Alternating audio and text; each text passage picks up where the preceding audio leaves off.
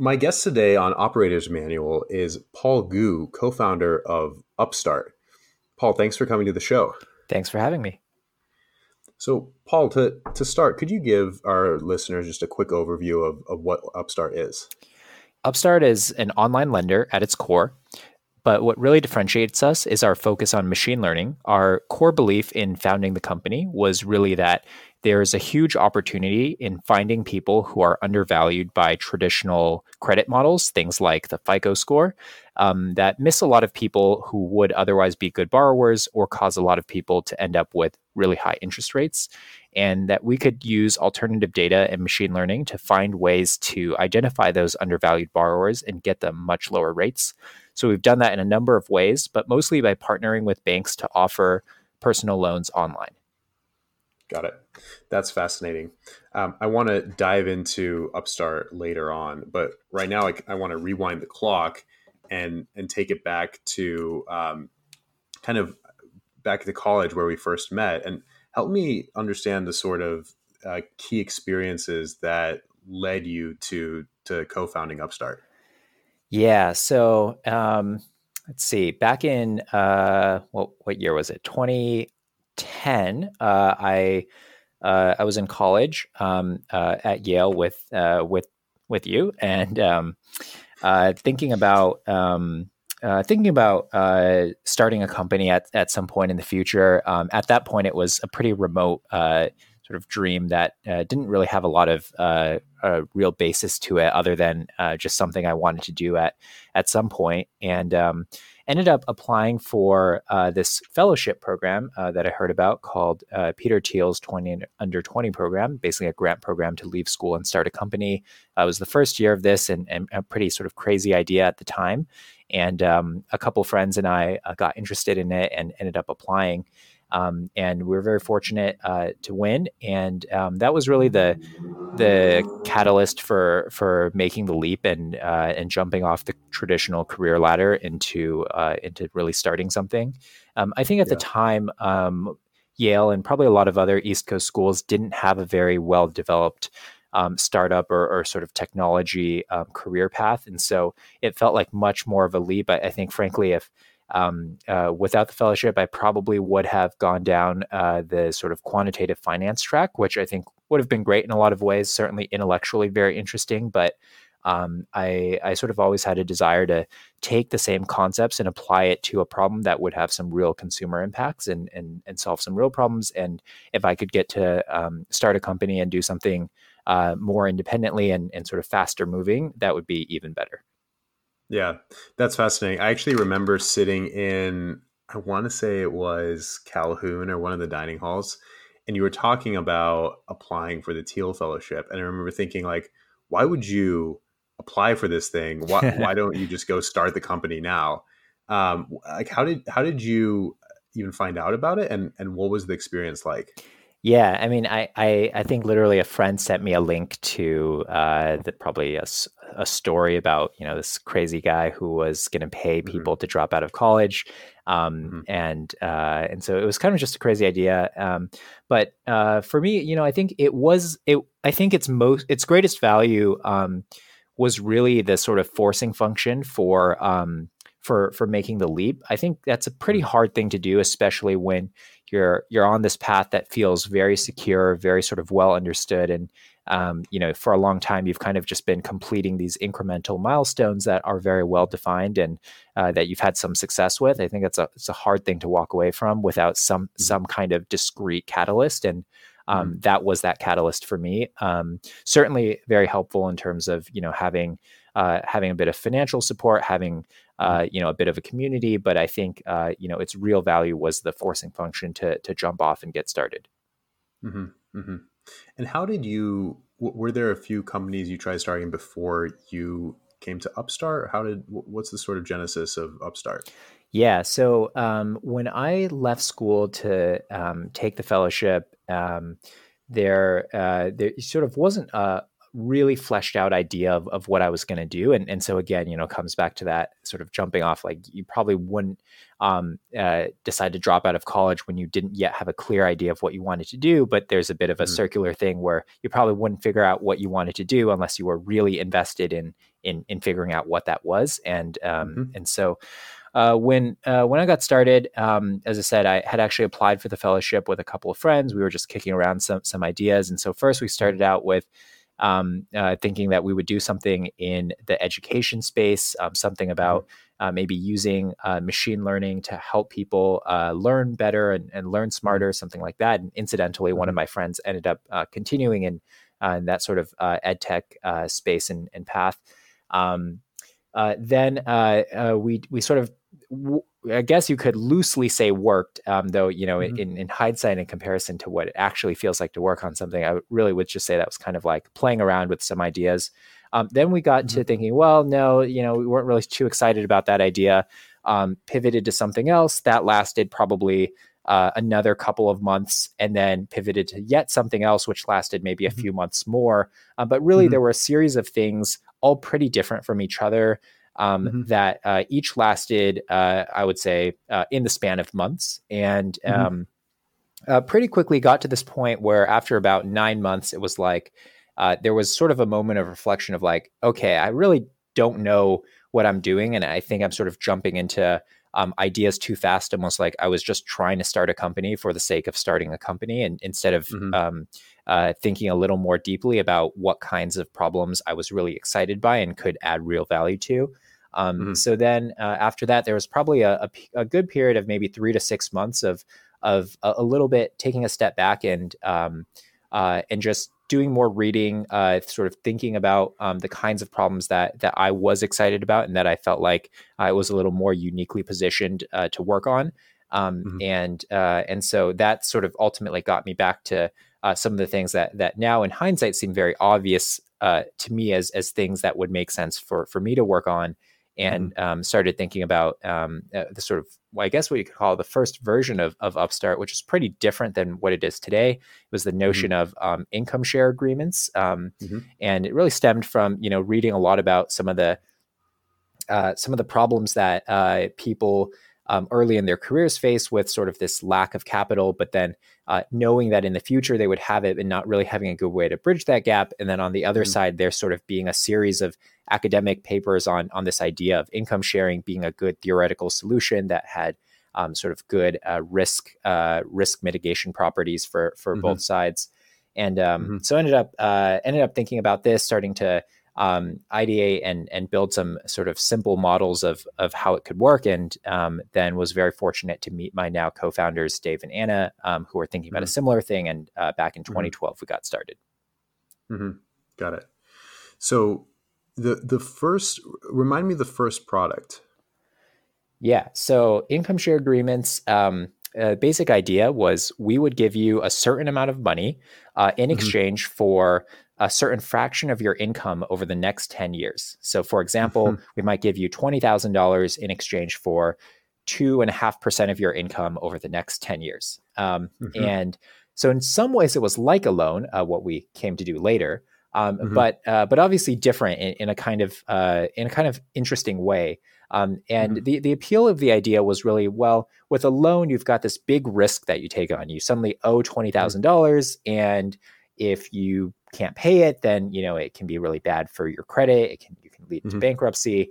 Whereas mm-hmm. if you owe two and a half percent of your income, well, if you take mm-hmm. a couple years to not work, um, if you mm-hmm. decide to start a company, if you're in grad school, whatever it is, then mm-hmm. um, yeah, the sort of the the payments move w- up and down with you, and so it has this sort of mm-hmm. really nice uh, risk hedging property.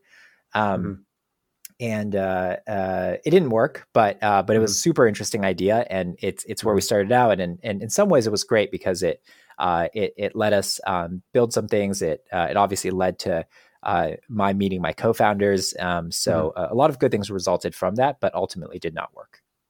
Yeah, and who were the the early borrowers there, um, and and why didn't it work?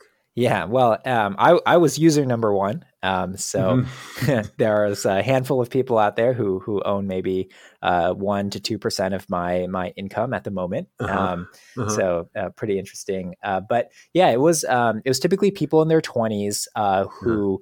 Um, uh, who didn't have a lot of uh, money to to begin with, who mm-hmm. uh, typically wanted to do something a little bit uh, irregular. So maybe they wanted to take a couple years um, before starting a job. Maybe they wanted to mm-hmm. start a company. Maybe they were sort of mm-hmm. um, going to a coding boot camp, something that sort of mm-hmm. uh, would delay the uh, the onset of regular income uh, in a way mm-hmm. that um, would make this extra valuable for them, mm-hmm. um, and a mm-hmm. loan uh, much less viable. So um, that was that was the sort of early set of users. Um, we uh, we did uh, a few million dollars of of these agreements. So it wasn't mm-hmm. um, you know it wasn't a total failure. There definitely was mm-hmm. interest, and um, I would say. Uh, uh, disproportionately much interest from uh, from the media. So we we mm-hmm. got a lot of articles written about us. Got to go on mm-hmm. you know CNBC and Bloomberg. It was mm-hmm. sort of this really interesting idea, but um, mm-hmm. but ultimately actually not an idea a lot of consumers uh, really bought into because it was just so weird. It, it was very mm-hmm. confusing. Mm-hmm. It was hard for people mm-hmm. to know, you know, am I getting mm-hmm. a good deal or not? And even though we were doing all this work in the back end to to do the math and try to give a fair offer, uh, of course, mm-hmm. there's no good way from a consumer standpoint to know if you're getting a fair offer. You'd be like, mm-hmm. okay, you know. $21,400 for 2.74% of my income over the next 10 years. Am I getting screwed or is that a great deal? Like, I have no idea. And yeah. you know to find out you have to plug it into an excel spreadsheet and if that's you know an answer for a mainstream consumer product it's probably not going to succeed yeah yeah fair enough i think it's interesting to compare this to other companies that are currently doing isas like you know lambda school or you know app academy where the you know it's it's sort of like they almost lend you $15000 which is the the, the sticker yep. price of their course um, but then, of course, you know, as soon as you're done with the course, you immediately go into a very high paying job as a software engineer. What, when you were loaning people about, you know, say $20,000, what were they doing with that money? Yeah, there, there, was, there was a really wide variety. I mean, our idea was that, um, you could use this for for really anything. Um, and mm-hmm. uh, there was sort of one block of people, as I mentioned, who really were using it as uh, sort of uh, lifestyle support while they went and started mm-hmm. a company. There was mm-hmm. one block of people who actually were using it for coding boot camps. That actually, you know, before there was Lambda School, there there were people kind of piecing it together by themselves. Um, so mm-hmm. that definitely was was a use case. Mm-hmm. Um, mm-hmm. There were um, there were people uh, just using it for uh, this kind of wonky use case that we we kept pitching, which was just this idea of uh, of consumption smoothing, uh, this kind of very mm-hmm. wonky economic term that basically means mm-hmm. when you're old, you're going to have more money, but mm-hmm. less, you know, whatever time and energy to spend it. And when you're young, mm-hmm. you're in the opposite set. So why not smooth it out and um, mm-hmm. do it in a way that's uh, risk free for you? And so there were mm-hmm. just people doing that. Um, mm-hmm. uh, so I would say those were those are three of the sort of common use cases, but we definitely saw the saw the coding bootcamp one, um, and uh, and and really saw a pretty wide variety of, of things people did. Mm-hmm. And how did you when you guys decided that it wasn't working out? How did that articulate itself from a quantitative perspective? Was it like, hey, our, our CAC is just way too high?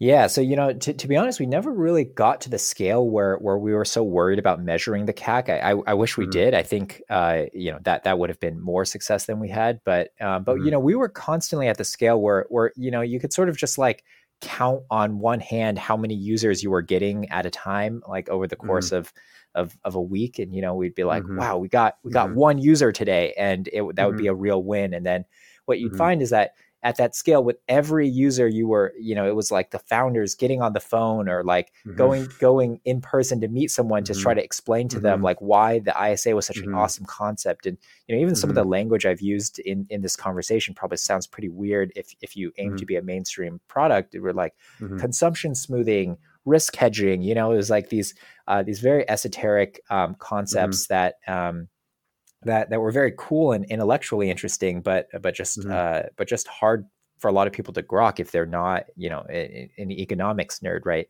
And so. Mm-hmm. Um, uh, so I think that was definitely one telling sign. You sort of just had to spend a lot of time uh, deeply with every user to, to make them understand what it is uh, mm-hmm. this product was and mm-hmm. Uh, and then you would sort of notice that typically people uh, uh, unless unless they really sort of gravitated towards that concept or really understood it and, and or were willing to sort of do the work with a spreadsheet just couldn't quite get there um, mm-hmm. And so that that was that was definitely a, a pretty strong signal. I think mm-hmm. there were, um, you know, stepping back a little bit, we we start started getting kind of to the bottom of the barrel in terms of like ideas to really uh, produce that 10x effect. I mean, at first you're like, okay, well, maybe it's just that not enough people hear about it. Maybe you you you you you kind of check, oh, but you know, actually, we're actually getting a lot of press. We're running ads now, and we've got thousands of people visiting the website, uh, getting exposure to this, but they're not really converting. Um, mm-hmm. And then you know, you you know you start scraping the bottom of the barrel when your answer for well, we're at one user a day, we need to get to ten. Your your answer is mm-hmm. like, oh, maybe if we change the color of the you know of the sign up button from red to blue, it'll do the trick, right? And you start A/B testing things like this, and you're like, well, that doesn't make any sense. That's like what you do when you're at scale, you're trying to get a 10% lift, not when you're at one user trying to get to 10. Um, yeah and uh, and so uh, so I, I, think we we iterated on that for probably uh, a year and a few months, and and and probably in hindsight, I think that was too that was too long. Um, I think mm-hmm. we were fortunate to have some capital to to kind of tide us through um, that period of time um, before we we we sort of figured that out and um, and responded to the market feedback. Um, but there were definitely a few months where I think it was pretty painful. We were um, we were a little too uh, invested in in our own cleverness, and um, mm-hmm. uh, and I think it, it, was great that we were able to get away from that. That's fascinating. Um, and could you talk a bit about who your co-founders are? Yeah. Um, so I have two co-founders, uh, Dave and Anna. Uh, super lucky to have met them. Mm-hmm. Uh, really, mm-hmm. um, uh, really sort of lucky and, and, almost quintessentially Silicon Valley story of friend of a friend mm-hmm. of a friend of mine introduced mm-hmm. me uh, mm-hmm. to, to, Dave. And we really got introduced because of the ISA notion, uh, the income share mm-hmm. agreement notion. It was mm-hmm. um, it was a rare, rare, enough concept that very few people had experience with it. And this this one particular um, woman that I got introduced to, uh, her name's Noga. She um, she had been one of the few people with real experience doing this, and um, and so I got introduced to her and and Dave did too um, around a similar time, and so she connected the two of us. Uh, Dave is um, uh, someone with uh, uh quite a bit of experience. He's uh, I think been he was at Google for I want to say almost ten years uh, before. Mm-hmm. before leaving, and um, mm-hmm. he, I met him just as he was preparing to to leave Google and and mm-hmm. start a company with um, with mm-hmm. an eye towards doing something very very similar. Um, mm-hmm. And we ended up getting to talking and had uh, I would say 80% overlap of what we were thinking, 20% non-overlap, and and mm-hmm. and sort of both found uh, found some some room to uh, improve some of the ideas that we started with. Um, mm-hmm. Anna had worked with Dave at Google also for a number mm-hmm. of years, um, and mm-hmm. so. Um, for me, uh, super helpful to have co-founders who um, who had uh, who had experience and experience in a lot of the things that that I did not have, and I think mm-hmm. that's been uh, a, a real blessing for me because it's allowed me to allowed me to focus on uh, on some of the things that that I'm strongest in, and um, mm-hmm. I think we've been able to escape some of the um, uh, some of the sort of challenges that you know your sort of typical uh, early stage startup with uh, first time founders uh, would have uh, as a result of that. Mm-hmm, mm-hmm. Super interesting. And who were the initial backers of Upstart?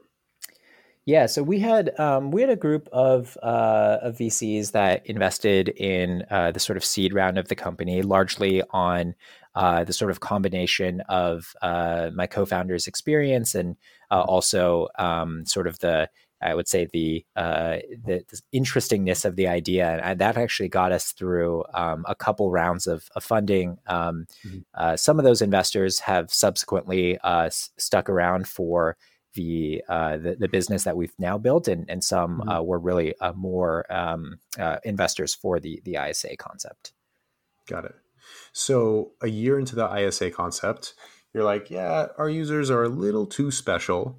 Um, we're treating them uh, a, a little too specially, and we're kind of giving each one an economics lesson so this might not be a good idea right. how do you how do you think about you know what you do next. Yeah. So um, so we didn't uh, we didn't have uh, uh, we didn't have no successes. Uh, we did, in right. some sense, uh, have some things that were working for us. And if you think of kind of the original um, uh, sort of pillars of the business, if you will, at that time, I really think of it as three things. The 1st mm-hmm. was this hypothesis that there are a lot of mostly young people who need money and have a hard time accessing it. Mm-hmm. Uh, there was a second hypothesis that we could, uh, using uh, using our sort of uh, abilities to build predictive models, identify which of those people uh, would be good people to give money to, and uh, mm-hmm. you know implicitly expect to get it back from. Mm-hmm. mm-hmm. And the sort of third hypothesis was that, and we should package it up in an income share agreement. Mm-hmm. And and what we found sort of was that there was a very strong response to number one. Clearly, a ton of people interested in this problem. Uh, we had a ton of people signing up at the top of the funnel. Like anything we did, like the response was very strong. So I mm-hmm. think there was good validation for yes, there's there, there's sort of sort of a real need here. Um, mm-hmm. We made a lot of progress on on number two, um, and we really did feel like you know even though it was early, we had um, we had some uh, some differentiated ability to to make predictions that that was really interesting. And at the time, we were focused on making income predictions, but you could pretty clearly see the path between that and, and making predictions relevant to uh, to a loan repayment, where obviously you know future income is is quite important as well. And uh, and the third hypothesis was a flop, and um, at least in the context of our business. And mm-hmm. so, uh, in in some ways, the the kind of simple answer was, well, if you just keep one and two and drop three, what mm-hmm. what are you left with? And um, and the answer was uh, was was a loan. A loan was sort of something that, in some sense, one of the oldest businesses that's that's that that exists. It's really been around since I, I would claim the beginning of of human civilization. People mm-hmm. lending other people stuff and and hoping to get mm-hmm. it back. Um, mm-hmm and uh, and so in that sense, you sort of know that there's consumer demand for loans, there's consumer understanding of loans, and um, it was also, of course, the time when uh, there was sort of this P2P loan marketplace uh, industry taking off. Um, some businesses like Lending Club and Prosper and others that that mm-hmm. were really kind of growing fast. And so that was mm-hmm. another data point that there's a ton of demand for for loans. Now we didn't mm-hmm. just want to be another loan business. There was no need for that in, in the market. I think that's plenty well served. Um, but there was a need for uh, sort of you know hypothesis one and two, which was uh, someone to to serve these sort of uh, borrowers who are being overlooked. And again, we started with a focus on that younger borrower because there clearly was a, a sort of big hole there in the market. And mm-hmm. then the second, uh, a, a, need for someone who could actually figure out which of those people um, were uh, were going to to repay, since that was mm-hmm. the uh, fundamental reason they they were underserved in the first place. And since we felt mm-hmm. we actually um, you know had those things, uh, that was a, a, natural place for us to go. Um, mm-hmm. There were some there were some tricky things about it. Like we actually didn't know what they would use the loans for, um, and mm-hmm. that took us a while to figure out. And there were some unknowns, but I think enough known things to to kind of make that leap. And um, uh, and so over the course of a few months, we we did that, and uh, and it worked out. That's super interesting. So I feel like this this story of like, hey, we found this um, demographic of borrowers that is actually prime, um, but but nobody else recognizes as such as such. So we extended credit to them, and it worked out. Is something you hear for a lot of different businesses. So you know, SoFi SoFi did it with uh, recently graduated business school students, or or maybe even people going into business school. Nova Credit does it for um, immigrants what, what were the demographics that you found? Yeah, so there there are a lot of businesses that are uh, very demographic focused. Um, we are mm-hmm. not quite that, but uh, we still have we still have some. Um, so when we when we got started in the loan business, there definitely was uh, sort of a, a younger uh, tint to our uh, our borrower profile mm-hmm. because of the basic problem that younger borrowers have shorter credit histories, typically mm-hmm. lower credit scores, um, and so it's harder to underwrite them if you only underwrite based off uh, someone's credit history and mm-hmm. um, and so we could take uh, a whole bunch of other factors, things like their education history or their work mm-hmm. history, um, or mm-hmm. sometimes information about uh, their their kind of digital history, and um, and underwrite based off that that that would um, give us enough signal to to make a useful prediction. And so what we ended up with were, uh, I would say, you know, there there are there are a number of businesses uh, out there that. Uh, do this kind of cream skimming where they they say, well, let's find the very very best of a certain pool um, mm-hmm. and uh, and lend to those people at, at extraordinarily low rates. Um, mm-hmm. and um, we were never that. Uh, our goal was always we actually want to find. Uh, we actually want to find the really undervalued people, the people that are hard to find, um, and and so ours was going to be a sort of uh, finding uh, I, don't want to say needles in the haystack because we actually think the needles are everywhere.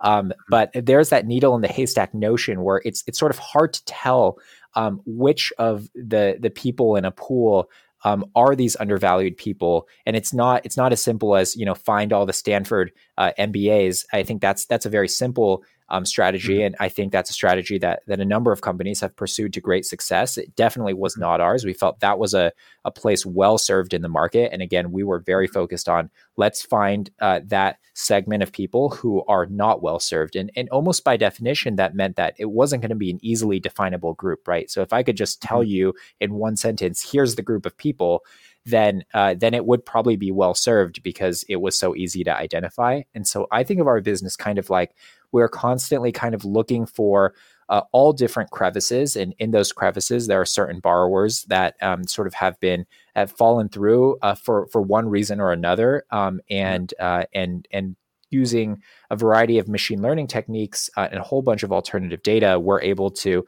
uh, pick those people out better than uh, than other lenders can, and therefore offer them loans where others might reject, and offer them mm-hmm. lower APRs where others might be higher. Mm-hmm, mm-hmm. I mean, that's interesting because I feel like a machine learning model would work particularly well um, for uh, within a certain demographic. And then once you sort of expand it to the entire population, it feels like it's more prone to breaking. Like it feels like there's more there are more features that are harder to correlate, etc. Um, and I guess what you're kind of saying is, hey, we we built a model that actually works broadly.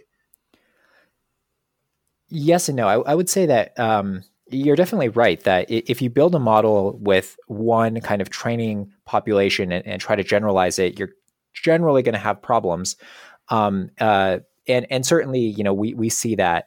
Um, but I think what what we've built uh, in in almost a meta sense is like uh, we've built sort of a, a good process for uh, for building and expanding the scope of our models. So it's certainly true when we started out when we started lending back in 2014. Um, mm. We we were pretty good at that kind of uh, young borrower in their kind of mid twenties, um, and and less less competent elsewhere, right? So by the time mm. that someone had a thick credit history, really we had little to no differentiation in our model at that time. Um, mm-hmm. But sort of incrementally on the margins, we sort of um, got a little better and and broadened the scope a little bit at a time, and that's just through an iterative process of getting more data.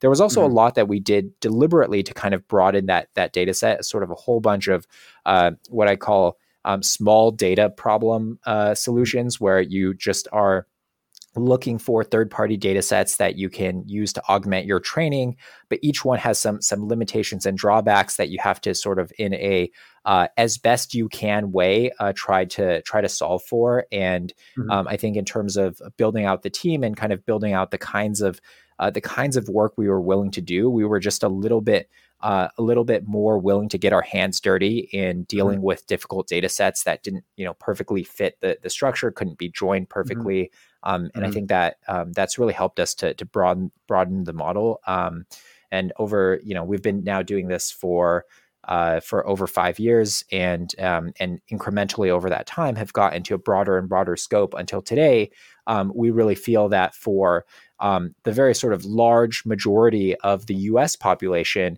um, uh, we have a model that is significantly uh, differentiated, much better able to separate uh, good risks from bad ones, and we've got mm-hmm. uh, we've got the numbers to show that.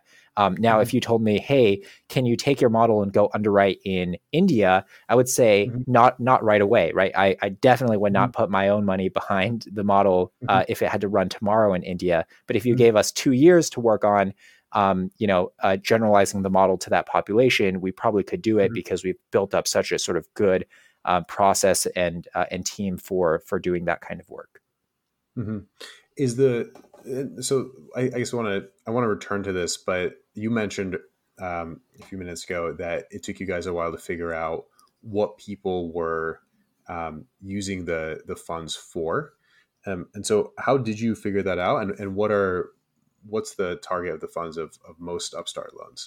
Yeah, um, this is a, a kind of a funny story. When when we were you know debating the the pivot to loans, um, mm-hmm. I remember personally my in, in my kind of uh, short-sightedness i i made the sort of argument i was like you know i just can't think of what people will use loans for i don't think there's any use for them and even if we can be really smart at uh, underwriting this and you know the, there's there's these sort of young people who others aren't serving like i can't think of what they'll do with the loans so it just i don't think there's going to be a big market here and i uh, my best use case I could think of was coding boot camps, and that's in some ways reflects how naive I was. Um, mm-hmm. But I, mm-hmm. I, just thought, okay, well, here's the size of the coding boot camp market. That's going to be our market, you know, potential. And mm-hmm. um, and it turns out that coding boot camps are one percent of our use of funds today. Um, mm-hmm. and the large majority, about eighty percent, is uh, is credit card refinancing. Um, mm-hmm. and uh, and of course, you know that's that's I think one of these uh, one of these just uh, classic stories of uh, of your sort of personal blind spots um, because I didn't have a lot of experience with that. I just didn't think of that, and uh, and of course that is something that a huge portion of the population uh, really uh, finds uh, very challenging to deal with, and of course is a huge problem if you've got fifteen thousand dollars of credit card debt that's accumulating interest at 22%, which is those are real numbers that that, that we see on a fairly mm-hmm. regular basis. Um, then uh, then that's that's a real sort of drain on uh, on your ability to to have the life you want. And if you can mm-hmm. Refinance that at a much lower rate, you know maybe you can cut the rate in half. You commit mm-hmm. yourself to a series of payments. You consolidate it into sort of one uh, one payment stream, that's that's a huge improvement, and of course can save you a lot of money and uh, and can get you on a path to getting out of that credit card debt. Um, and so that's that's about eighty percent of the use of funds that we see today, um, mm-hmm. and um, uh, and the market for that is uh, is enormous uh, because of how much credit card debt there is. Yeah, what was the journey going from like, hey, I can't really think of uh, any use other than boot camps to like, oh, 80% of our funds go to credit card debt. Yeah, it was almost um it was like, you know, sometimes they say about startups that when you find product market fit, it's just like almost like nothing else you do really matters and it was almost sort of like that where, you know, as mm-hmm. I'd mentioned, we've been trying all this stuff like A/B testing like the uh, color of the buttons and and all these sort of now seemingly silly things at, at that scale and um we we you know, we had been fighting for uh, one, um, you know, one income share agreement uh, per day, and then we we turned on the loan product, and mm-hmm. uh, and you know, the first week we probably did three per day without actually doing any marketing or or really mm-hmm. um, uh, having any kind of optimized funnel. And mm-hmm. we thought at that time, because we were so hesitant to give up on the income share idea, that we were going to support both products side by side. And um, mm-hmm. I, I, guess one of the things that I'll take credit for is like after after about three days of the loan product, I, I realized this new product is something that people want in a way mm-hmm. that obviously the old one wasn't and it mm-hmm. just makes no freaking sense to keep the old one around and so mm-hmm. uh, after putting in unfortunately several months of engineering work for uh, sort of supporting this dual product world we decided to um, uh, to sunset the income share product and just focus on loans. And um, mm-hmm. you know now uh, now we we we're doing. Um, uh, you know, I, I, said we did about three million dollars of income share agreements in in a year, and now we do mm-hmm. several times that uh, on mo- on almost every day. Mm-hmm. Wow. So I want to go back to um, the model that you've developed and, and what it's unique to. So it, it's it seems like it's comp- it's particularly suited for identifying quality borrowers who are looking to take out five, ten, fifteen thousand dollars to repay credit card debt. Does does this model stop working were you to try to use it to assess risk for a car loan or a mortgage? Yeah, so I, I think Mortgage uh, is a totally different beast um, for a lot of reasons, mostly because mm. uh, in the mortgage, most of the risk has to do with the, the house rather than the, the borrower because you've got so much valuable collateral there. Um, mm-hmm. now, in auto, uh, actually, auto is something we are very, very interested in um, because the mm-hmm. size of most auto loans is not materially different than our loan. So, our loan range mm-hmm. goes from 1K to 50K, um, where mm-hmm. typically it's sort of in the teens. That's not mm-hmm. so different than a lot of auto loans, uh, especially in uh, in used car financing. Again, you know, there's sort of a, a tendency that we have to mm-hmm. focus on the parts of the market that have uh, sort of more needs. We're not super interested in the primest parts of the market. Um, so maybe um, maybe you wouldn't uh, you wouldn't necessarily uh, have the types of financing challenges that a lot of uh, a lot of people would have, um, mm-hmm. but uh, but those are sort of very real problems, and, and, we think kind of the bigger problems worth solving. So when we think about someone financing a used car, that's that's a really interesting problem because some of the rates that people have to have to pay even though it's secured are actually you know in the double digits they can they can get pretty high and um, and so mm-hmm. there's real um, risk to be separated there. And if we can do that again, there's sort of a similar um, potential to really cut rates down. Now, it's it's again, it's not it's not something we can turn on overnight. So it's it's mm-hmm. something we're investing a lot of uh, research into uh, to make sure that, in addition to understanding that consumer, we also understand the collateral. But if you think about it, an auto loan really is there's you're underwriting the risk of a of of a consumer and you're underwriting the risk of a car, and you sort of mm-hmm. need to understand those distinct elements. We think we've mm-hmm. got a really good grasp on the consumer. It's going to be the same consumer that that we lend to today, but mm-hmm. uh, but we don't today have much of a grasp on the car, and so mm-hmm. um, and so we've been putting a lot of work into that second piece, and when we feel good about that, I think you'll see us um, being active in that market. Super interesting. Are there any other um, types of assets or t- types of loans that you guys are thinking of expanding into?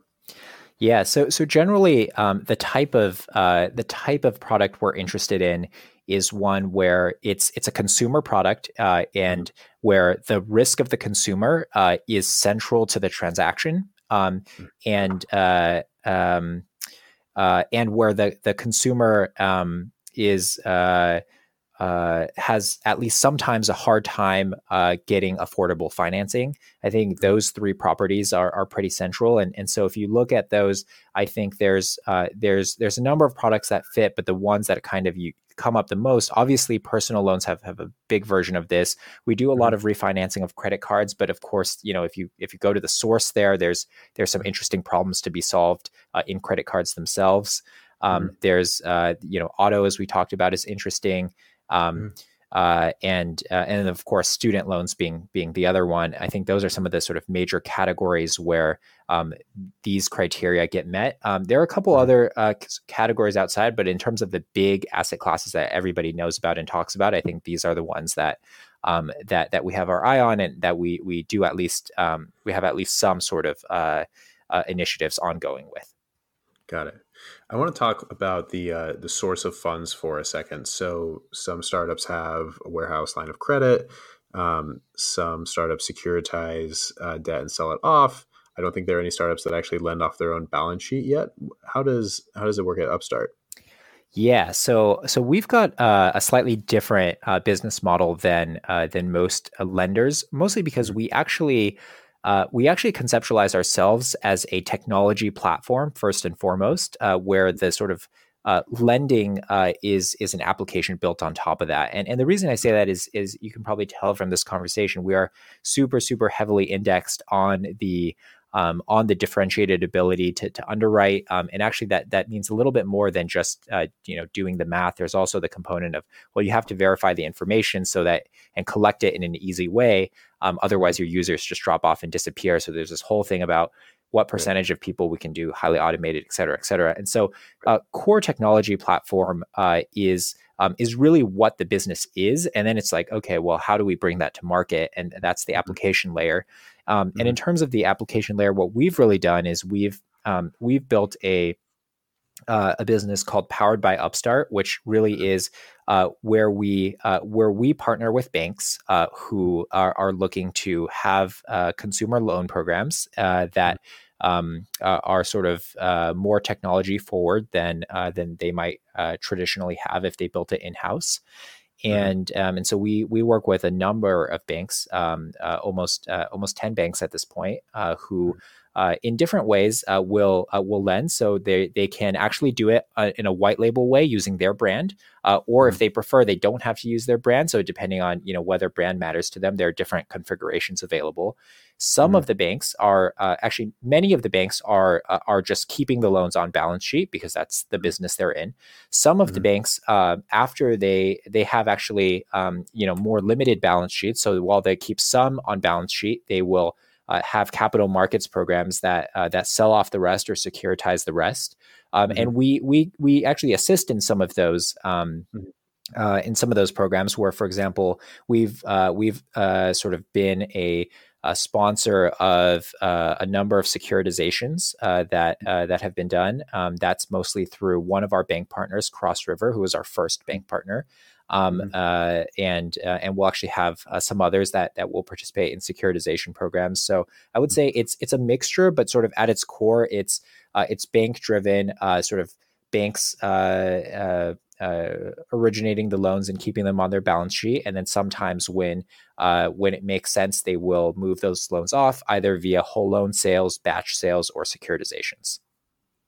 Got it. So the banks are actually seeing the traditional loan economics um, and and what sort of economics do you guys see? Yeah, so um, we earn uh, essentially two fees um, on, uh, I would say up to two fees, or really up to mm-hmm. three fees on on each uh, loan transaction. Uh, mm-hmm. The first is a uh, what we call a kind of origination uh, processing fee that is paid mm-hmm. by the bank to us. Um, that's mm-hmm. really a fee for doing the underwriting, doing the verification, doing sort of providing the technology that that makes all of this possible, and that's mm-hmm. uh, paid on a per loan basis.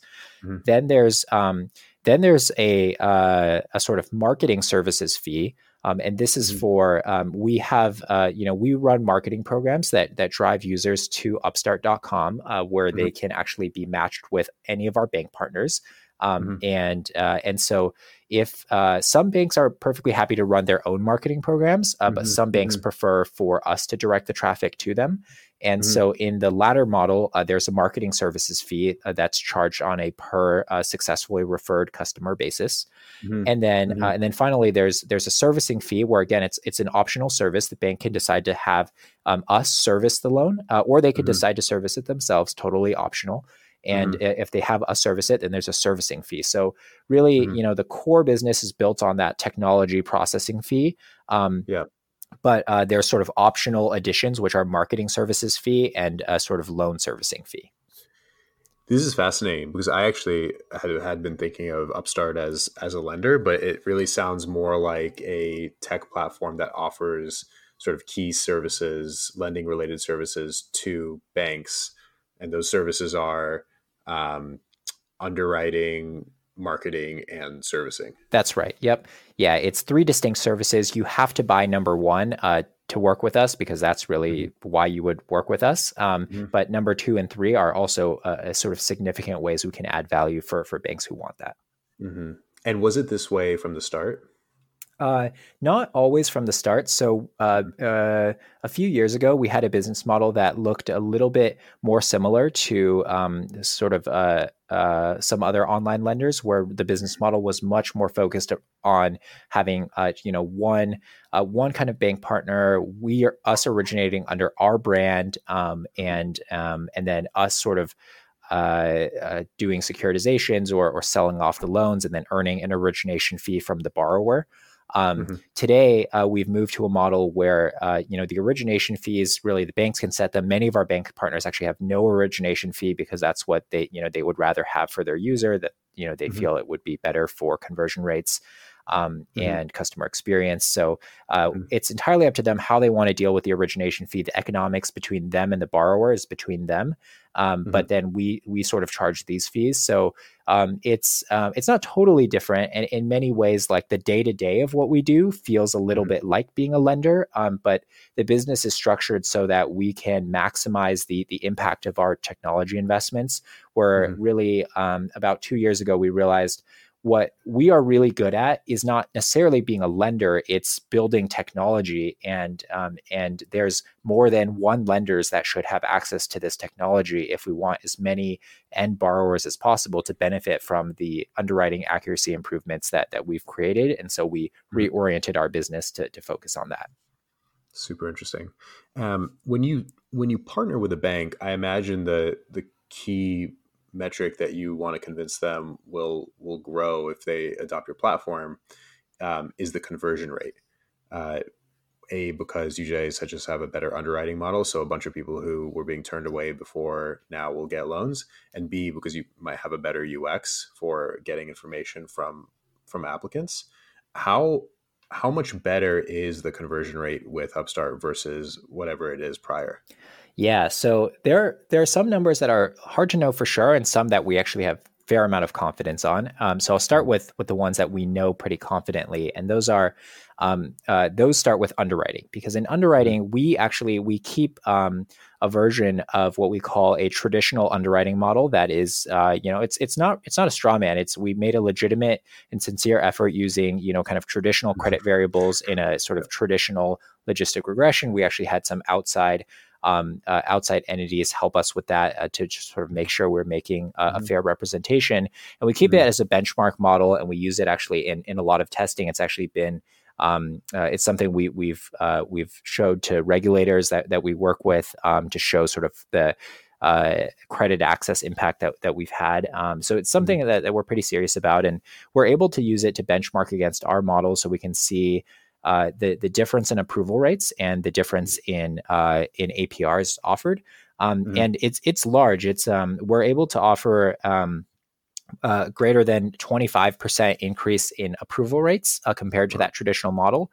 And mm-hmm. then uh, furthermore, we're able to offer uh, something like 325 basis points of APR reduction uh, uh, for the people approved. So we're approving 25% more people. We are lowering the APRs by 325 basis points. So that's 3.25 percentage points. And um, mm-hmm. we have a good mapping from that to conversion rate. So when you uh, when you put that together, you know we're talking about almost uh, almost double the conversion rate that um, that that you would get uh, if you were using that traditional model, and that doesn't even yet give you um, you know factor in the sort of process improvements we've made. Uh, we have about 70% of the loans uh, that we do are fully automated meaning there's there's no manual touch on our side and there's no like documents or anything that the borrower has to upload. So um, that uh, that is something that has significant conversion boost. So when you put it all together, we think the the net end to end sort of conversion impact is maybe somewhere two to three x um, what you would traditionally get.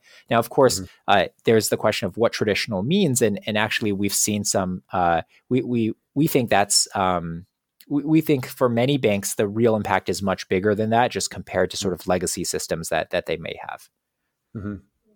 This is fascinating. I mean, it, it feels like every bank in the U.S. should be knocking on your door. What's what's the sort of when you guys approach banks? You know, what is their biggest objection, despite the uh, potential massive increase in conversion? Yeah, in some ways, it's it's it's almost too massive. Um, uh, we've it's it's it's such um it's such a different way of doing things from uh, from how uh, how many banks have traditionally done it that mm-hmm. it's mm-hmm. it's sort of a huge process to to understand everything uh, to make sure sort of all the internal stakeholder groups um, uh, are able to sign off um, to sort of um, uh, fully get comfortable. There's to really mm-hmm. understand, you know, the work, for example, that we've done with the the CFPB, the Consumer Financial Protection Bureau, to mm-hmm. to know that you know, yes, we've really made sure that um, our models are fair, that they um, uh, that you know they, they expand access, don't reduce access, things that um, you know could mm-hmm. could certainly cause uh, problems for a bank if if not done right. Um, mm-hmm. and uh, and and you know, so I, I but you know, I, on the whole, I, I do think it is um, it is moving forward, and it's it's something mm-hmm. where. Uh, we're growing at, at a very fast rate right now, so I think there's mm-hmm. there's a lot of interest. Um, but uh, but it's certainly um, it's certainly not a, not a small change. It's not like you're adding one little feature that is basically what you were doing before, but now five percent better. This is, you know, it it sounds big because it is big um, in terms mm-hmm. of of how much of a change it is in process. Mm-hmm. Mm-hmm. Going back to the the the models that you've created, um, you you mentioned there are a few features that you know are, are, sort of they make sense. So you can look at a person's uh, career history, you can look at where they went to school. What are some of the more non-trivial, non-obvious features that determine borrow quality um, that you feel that, that that you're okay talking about on in public? Hmm.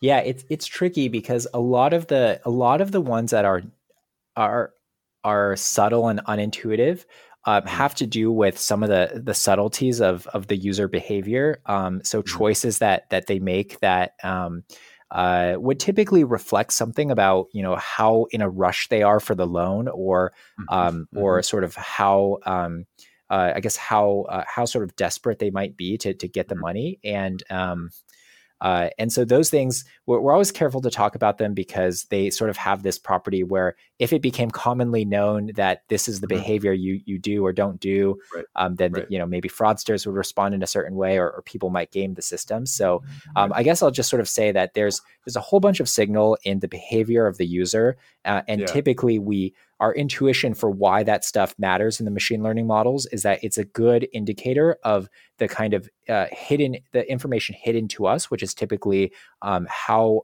urgently and, and, desperately someone needs the money which uh, which is uh, yeah. uh, an important signal. Yeah. Yeah and i think you know you, you hear these stories a lot. I think there's uh it's either lendup or OnDeck uh, one, one of these um, startups that that figured out like hey actually we can figure out how good of a borrower is based on uh, how much they toggle, they move the slider around that determines their loan amount, um, so, which is which is similar to what you're talking about. Of, of, all these behaviors you measure, can are you how are, can you talk about how how many of them are behaviors that exist within your platform versus outside? Um, yeah, well, I mean, I guess obviously we we look at a lot of factors that are outside the platform. Um, I think those tend to be mostly but not always uh, a little more uh, intuitive i think there's you know there's some stuff about like how uh, how you found us how you came to us and, and some of the, mm-hmm. sort of the path data there that mm-hmm. um, uh, that that that is interesting um, mm-hmm. Uh, but yeah certainly a lot of it is um, is how you're engaging with us um, how you're sort of um, uh, certain you know measures of speed and uh, there's sort of the some combinations of speed and kind of how you're accessing us in terms of what kind of uh, technology you're using, uh, things like this that that um, that are quite useful.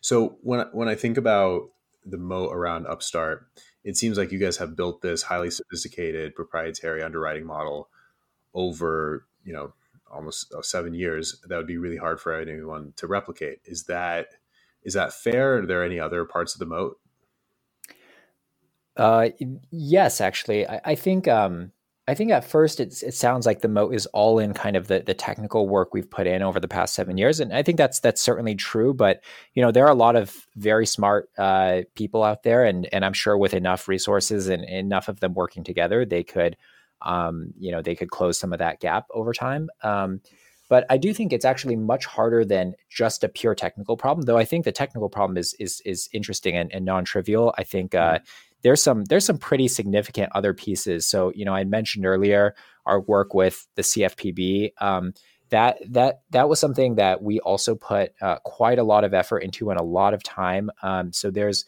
in in consumer lending in, in the U.S. There's there's a lot of regulation, uh, some of it for very good reason, and uh, one of those areas that's very challenging is um, is fair lending, uh, where mm-hmm. you know there's questions about whether the models you're building are uh, are going to sort of unfairly discriminate against uh, certain groups of people, and mm-hmm. um, that's you know that's traditionally been something that uh, that has really um, uh, really kind of uh, concerned uh, banks and other lenders when uh, when looking at alternative forms of data and, and, models. And so we had to do a lot of uh, a lot of work uh, with the regulators in, in understanding uh, how to measure this and devising a lot of our devising and building a lot of our own kind of almost compliance algorithms, if you will, to mm-hmm. to understand um, how to how to evaluate that, quantify that, um, and and so that was sort of a whole area. And there's maybe more broadly, sort of I think, uh, a kind of um, uh, as as sort of technically savvy as as you need to be to do what we do. I think you need to be almost even more uh, kind of uh, compliance savvy uh, and mm-hmm. kind of deal with the intersection of the two things, where you've got these problems that the the sort of pure technology folks don't necessarily uh, know how to deal with from a compliance standpoint, and the pure compliance folks don't know how to deal with from a tech standpoint. And you know, mm-hmm. I think some of the work we've done at that intersection is really interesting and, and really proprietary. Um, mm-hmm. So that's, I would say, one whole area. Then there's the mm-hmm. intersection between kind of the math in the back end and the user in the front end, which is pretty mm-hmm. challenging. Like you can do a lot of interesting work in the back end, but if at the end of the day it puts your user in in sort of into a flow that is very difficult to get through that mm-hmm. that can be a real problem and, and we know that firsthand because when we started uh, lending in 2014 you know our end-to-end conversion rate for our funnel was something on the order of 2% um, and, uh, and since then, you know, it has increased by uh, more than I'd call it a factor of seven, maybe eight. And so wow. uh, that's that's just uh, just night and day. And, and, that's not been sort of you know we found one cool thing and in the mi- middle it flipped. That's been an mm-hmm. almost linear graph between you know five years ago and, and now. And that's just all on the sort of user facing end, but really resulting from some of the the problems, if you will, that um, that using our alternative data and having to collect it and verify it created. Um, and uh, and it creates even more problems. You know, when you look at your acquisition funnel, like how are you going to actually target people when the targeting systems that exist today are largely optimized for a lender using kind of a FICO based underwriting model? Um, and uh, and there's sort of an entire set of challenges and models we've built there. And so mm-hmm. it's a sort of ver- very vertically uh, sort of up and down the stack kind of problem, not just you mm-hmm. got to get the math right. You do have to get the mm-hmm. math right. Uh, and if you get it wrong, it has devastating financial consequences. Plenty of sort of uh, companies that have tried it and failed. And, and as a result, you know, uh, uh, no longer exist because of mm-hmm. uh, because of mistakes made in trying out new models. So I think mm-hmm. that's that's certainly you know a challenge. But then you've got sort of the full vertical stack of other challenges that intersect with the mathematical challenges to overcome. Mm-hmm. Super interesting. Um, can you talk a bit about like from a quantitative perspective how well Upstart is doing right now? Yeah, so I guess I'll say uh, the business is doing uh, extremely well. I mean, we, we really couldn't be more happy. Um, I'd say that uh, we have um, our, our top line has been growing very nicely. We, uh, in terms of uh, revenue run rate, we have grown uh, almost almost triple digits year over year, um, and have been have been doing that pretty consistently. We are profitable, um, and uh, I think soon to be not in a trivial way profitable. So not like we made one dollar, um, you mm-hmm. know, and and say we're profitable, but I think we mm-hmm. will um, actually uh, be generating um, you know a meaningful amount of cash uh, relative mm-hmm. to uh, you know what what we've raised, which is uh, I think in today's climate a, a modest amount. Mm-hmm. Um, mm-hmm.